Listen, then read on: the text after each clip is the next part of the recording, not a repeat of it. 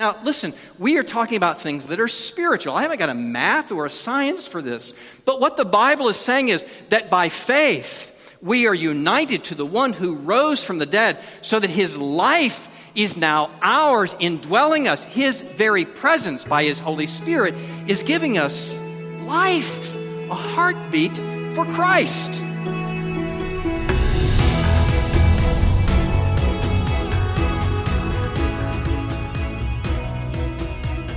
So glad you joined us for today's Unlimited Grace, the audio broadcast ministry of pastor and author Bryan Chapell.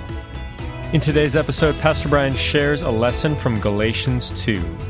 Dr. Chapell highlights the truth that Paul shared with the Galatians you are free because you are united to Christ. You can find this lesson and many others when you visit unlimitedgrace.com. And while you're there, look for this wonderful resource from Dr. Chapell Holiness by Grace. In this book, Pastor Bryan will guide you through reassuring scripture passages to discover how works and obedience are not a means of establishing or maintaining salvation, but a grateful response to God's mercy. Let's hear now from Dr. Bryan Chapell as he shares the lesson United for Life.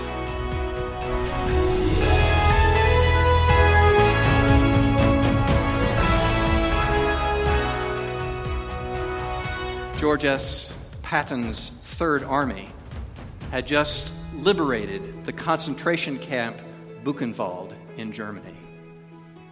And Rabbi Schacter was the first Jewish chaplain to enter the concentration camp just an hour after American troops had opened the gates. But despite the gates being opened and even the barracks being opened, the prisoners would not leave. After all, their supposed liberators were just other men in uniform. And men in uniform had been the ones to torture and oppress and abuse and kill them. And so Rabbi Schacter entered those barracks that now for us are in the newsreels, but were the reality to him. Bunks, floor to ceiling, with literally hundreds of starving men stacked like firewood. And to make them leave, recognizing they would not leave for the men in uniform, he said words in their own language Shalom Aleichem Yedin, Ir Zent Fry. Peace to you, Jews. You are free. And it was those words from one of their own that convinced first a trickle, then a stream, and finally a river of prisoners to begin to unite themselves to the rabbi and go to the other barracks and say over and over again, You are free! You are free! You are free! And they finally believed it. The Apostle Paul is doing something very similar in this verse of Scripture. After all, there are Jews and Gentiles that have gathered together under the banner of Jesus Christ. But the Jews in particular, having lived so long under the shackles of the law, believing that it was their performance, their goodness, the uniform they put on before the world that would make them right before God, that now, though free, they are returning to the shackles believing that they will be made right by what they do. And as the Jews are being held in the constraints of the law, so there are new Christians coming to the church beginning to believe the same thing. We have to do the right things for God to love and care for us. Maybe it seems remote. Maybe it seems like it wouldn't apply to us, but it still happens. Some of you know what it means. We come on Easter morning. What a great day. But, you know, we put on our Easter best, we put on our uniforms. And some of us appear to have it so together, and some of us have been here for so many decades, and we don't recognize what that does to others and sometimes to us. As people coming in begin to say, Well, I'm, I'm not sure I have the right uniform. I'm not sure I'm as mature as those people. I'll ever catch up. I'm not sure I have the understanding that I'll ever measure up. And after all, as Charlie said, there is this hole in my heart. I will never really deserve to be here with what has gone on in my life. And for those people who would think, I will never measure up or catch up or overcome this thing in my life, the Apostle Paul writes these words to say, You are free. And the reason he says you are free is that you are united to Christ, not on the basis of what you do, but on the basis of faith in what he has done. Now, the way that's expressed is by words that are rather stark and difficult for us to hear because the apostle first begins to say the way that you are set free is by being united to Christ in his death. I mean, these are awful words that begin Galatians 2:20. I have been crucified with Christ. What does that mean? Well, you have only to back into the preceding verse to get the understanding. There in verse 19 of Galatians 2, Paul says, For through the law I died to the law so that I might live to God. Now, as a Jew, you must understand what that's saying. God said to the Jewish people, I'm holy, you be holy. And the way that you're going to be holy is you keep this law that I've given you. The standards will set a path for you that will be a path to life with me. Sounds easy. You want a life with God? Stay on this path of God's holy standards. Just one little problem. Nobody can stay on the path. Nobody can stay on the path. So that Paul, even a good Jew, says in verse 15 of Galatians 2 these words We ourselves are Jews by birth and not Gentile sinners, yet we know that a person is not justified by works of the law, but through faith in Jesus Christ. So we also believed in Christ Jesus in order to be justified by faith in Christ, and not by works of the law, because by works of the law no one will be justified. Now, for you, as 21st century Christians, this is not new. Being good enough, obeying the law, obeying the standards, is not what makes you right before God. But what sounds so familiar to you would be shocking to a first century Jew. All his life, he's been told to keep the traditions of the fathers, obey the law, offer the sacrifices, do what is necessary. And now comes the Apostle Paul and says, All your striving for approval, all your wrestling to be good enough, all the way in which you keep up appearances for the sake of others is not what counts. All of your doing, all of your being is not what's going to make you right before God, but rather faith in what someone else has done in your behalf. Now, as familiar as that sounds, even we still struggle to receive it. For if I say to you, even as believers, listen, all you're doing, all your striving, all your behaviors, all your performance, all of that is not what's going to make God accept, love, and approve you. Because what you'll begin to say is this now, wait a second. If all of my doing and all of my striving and all of my working at this, if that doesn't count, well, you know, I'm as good as dead. I mean, what's the good of that? And of course, that's just the point. I mean, if we, if we wanted to make fun of it a little bit, we might refer to one of those, you know, campy movies where somebody, you know, wakes up one day and speaks to his spouse, and the spouse doesn't hear him. I'm not talking about anybody here, but I mean, imagine you know. You speak to your spouse, and your spouse doesn't hear you, and so you kind of wave your hands and jump up and down, and there's no recognition of anything you're doing. You know, at some point you might begin to think, you know what? I must be dead. But of course, the apostle is not talking about a campy movie. He is bringing up a horrible image. He says, I am crucified with Christ. There are, there are nails in my hands, nails in my feet, thorns on my brow. There are soldiers that, gamble for my clothes at my feet. My mother is there and she weeps for me. There is blood that pools at my feet. It is not the blood of another, it is my blood. I am crucified with Christ. It is a horrible image. But as horrible as is the image, it is actually the antidote. First for spiritual pride, and then for spiritual despair. For after all, if, if we are so crucified, so having been identified with the death of Christ, that, that our doing, our acting, our performing doesn't count anymore, what that means ultimately is that our achievements don't distinguish us from one another. And, that's important. Because the way many of us approach God, approach even the church is now, listen, we, we all say to one another, I know I'm not perfect. I mean, I'm not right before God because I'm, I know I'm not perfect. I'm just better than you. but if you're dead, your achievements don't matter. I, I mean, th- there are no meritorious rewards for dead people. Dead people don't get good report cards. Dead people don't get sports trophies. Dead people do not get recognition for their merit because they're dead. Their achievements are no longer on the table. And the apostle is saying to you and to me if your faith is in what somebody else has done, what Jesus has done for you, then, then you have no basis for pride.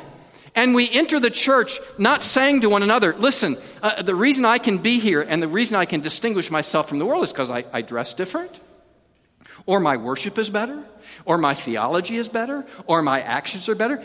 Dead people don't get credit for any of those things. We, we're kind of level with one another, and we're level with people who don't understand as much, and haven't caught up, and don't measure up, and haven't got it all put together yet. Being crucified with Christ, united to his death, puts the death to spiritual pride.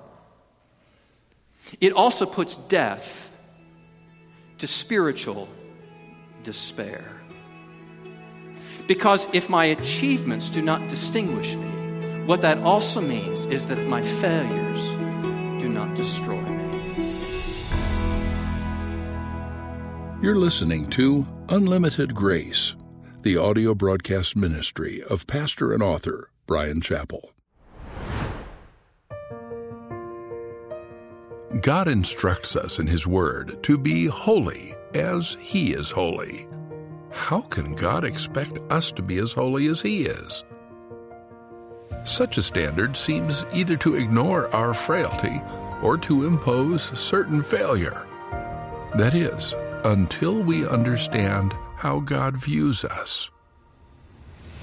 In this challenging yet heartwarming book, Holiness by Grace, Dr. Bryan Chapell illustrates the principles of grace, the practices of faith, and the motives of love in living a life of holiness. Pastor Bryan will guide you through reassuring scripture passages to discover how works and obedience are not a means of establishing or maintaining salvation, but a grateful response to God's mercy. Holiness by Grace draws straight from the heart of God, as Pastor Bryan's encouraging words will help you understand that your holiness is not so much a matter of what you achieve as it is the grace that God provides, a grace so rich as to make the pursuit of His holiness your soul's deepest delight. You can request your copy of Holiness by Grace when you go online to unlimitedgrace.com or by calling 844 41 Grace. That's 844 414 7223. And now, more from Bryan Chapell on today's Unlimited Grace. If you're dead, your achievements don't matter.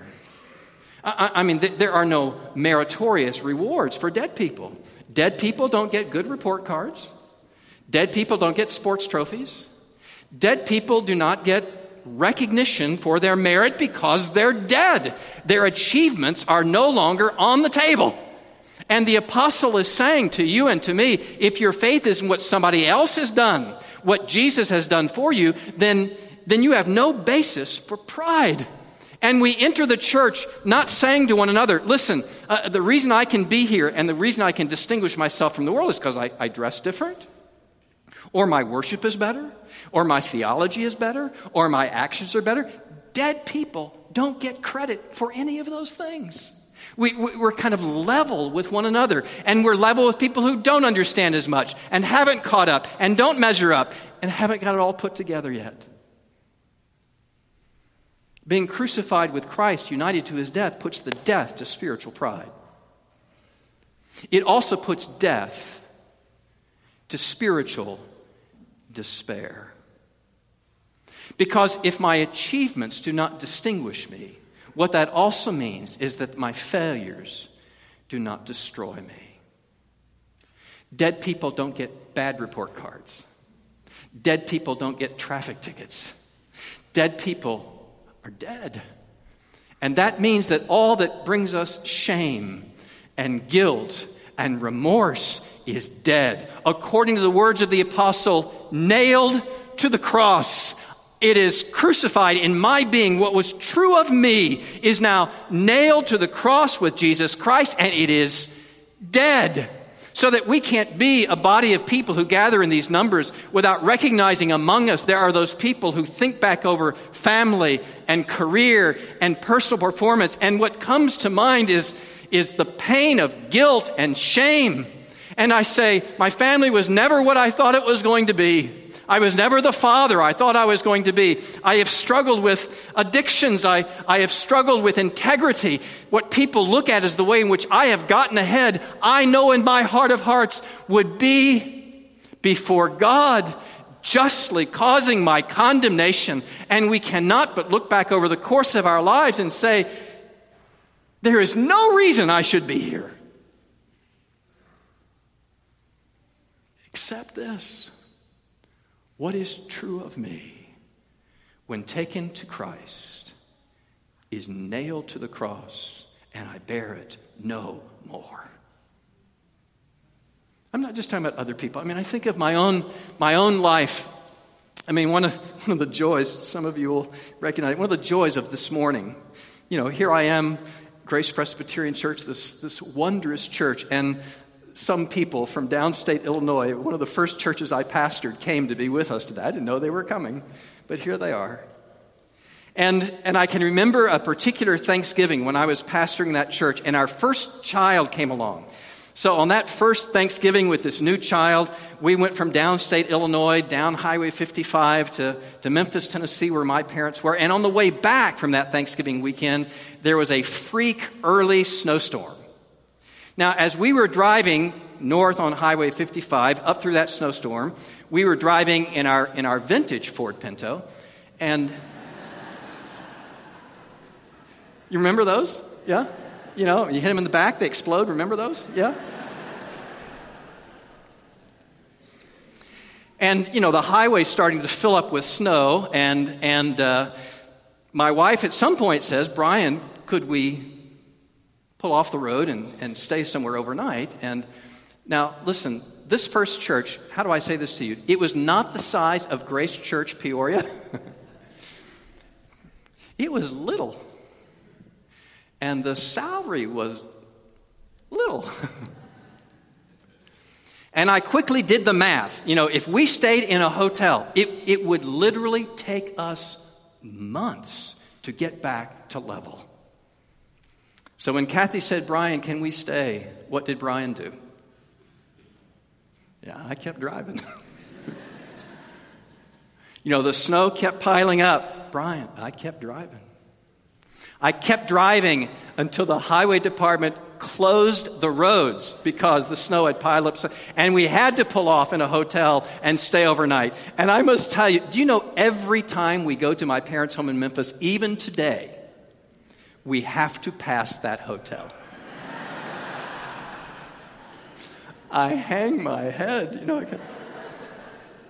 Because I think to my, you know, I think to myself, who was that guy?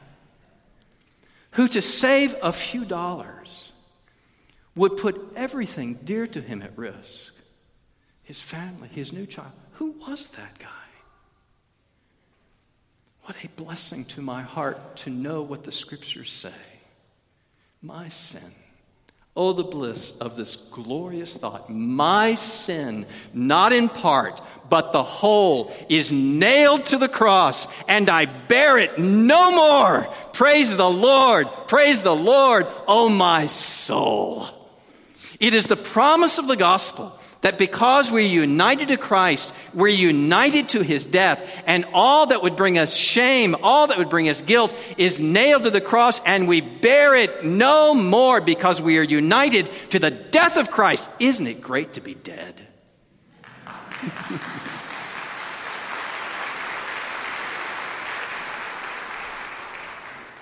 but of course, that's not the end of the story.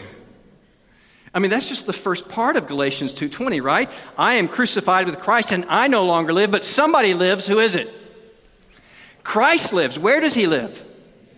In me. I'm not just united to the death of Christ. I am united to the life of Christ. Now, listen, we are talking about things that are spiritual. I haven't got a math or a science for this. But what the Bible is saying is that by faith, we are united to the one who rose from the dead so that his life is now ours, indwelling us. His very presence by his Holy Spirit is giving us life, a heartbeat for Christ. Now, just, just so you feel the significance of that, I, I want to ask you a question. If, if you're dead and Jesus is alive in you, who are you? So nobody wants to say they're Jesus. Okay, all right. I get it. All right. So so I'll make the question a little easier. If you're dead and Jesus is alive in you, whose identity do you have? Jesus Christ. No, no, it's, it's just me, this weak, flawed, sin. No, listen, I know that, but that's dead. And Jesus is alive in your place.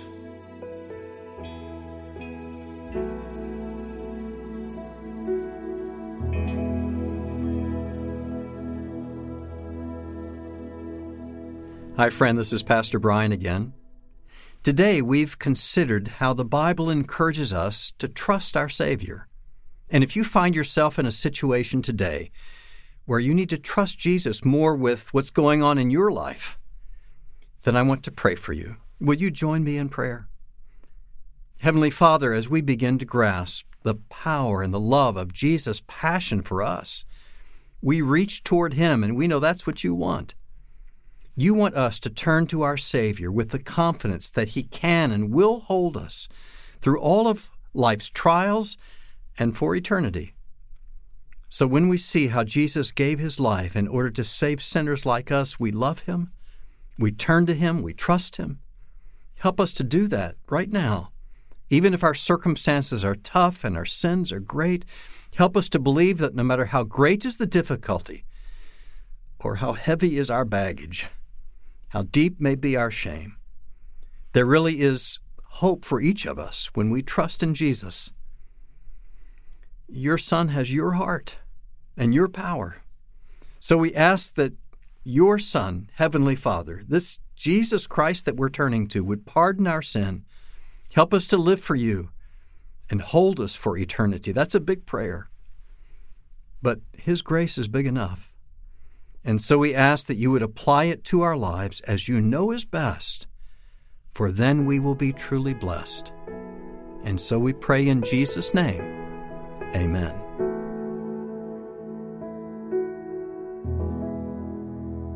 That's Pastor Bryan Chapell, and you've been listening to Unlimited Grace. If you'd like to hear more from Dr. Chapell, you can find a collection of valuable resources at unlimitedgrace.com. When you visit, you will find today's message and many others from Pastor Bryan. Also, be sure to request a copy of Dr. Chapell's book, Holiness by Grace. Please be sure to join us next time as once again we endeavor to put Christ at the center of our efforts so that lives might be transformed by His unlimited grace.